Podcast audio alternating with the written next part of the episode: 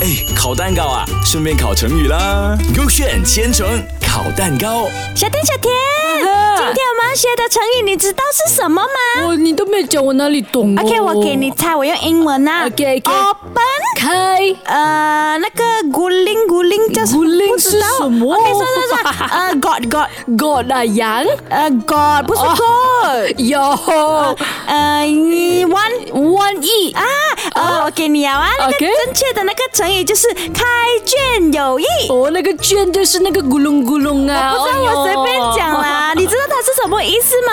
哎呀，懂了，就是指哦，读书有很多好处。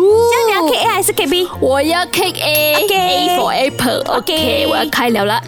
古时候啊，小米是个很爱吃火锅的女孩呀、但是呢，吃火锅她每次都不会放过一样食物，就是响铃卷啊呐、那个也是我的 favorite 来的呃那个不嘞，是我的 flavor 的、所以我不是这个女生啊呢，不好啊那吃。啊个应该是我来的啦。 OK OK OK，因为古代有一个传说哦，只要把卷卷的响铃卷打开才吃哦，就等同于你的脑袋也会开开开窍哇，了很。厉害耶！你想看哦，吃火锅把那个响铃剪开哦，你的脑袋嗯直接开窍就变聪明，就呃很厉害有喽。所以就是，如果你要变聪明，就要吃这个响铃卷，对不对 呃？我不懂了，对不对？大家你们听一半，信一半了 哈。然啊后你开你的 K B，、啊 OK，呃，B 的故事就是讲哦，宋太宗赵国义命令宰相李昉啊哦，组织编写了一部学术价值非常高的百科全书 OK 它叫做《太平御览》， OK 然后嘞，总字数达四百七十八万个。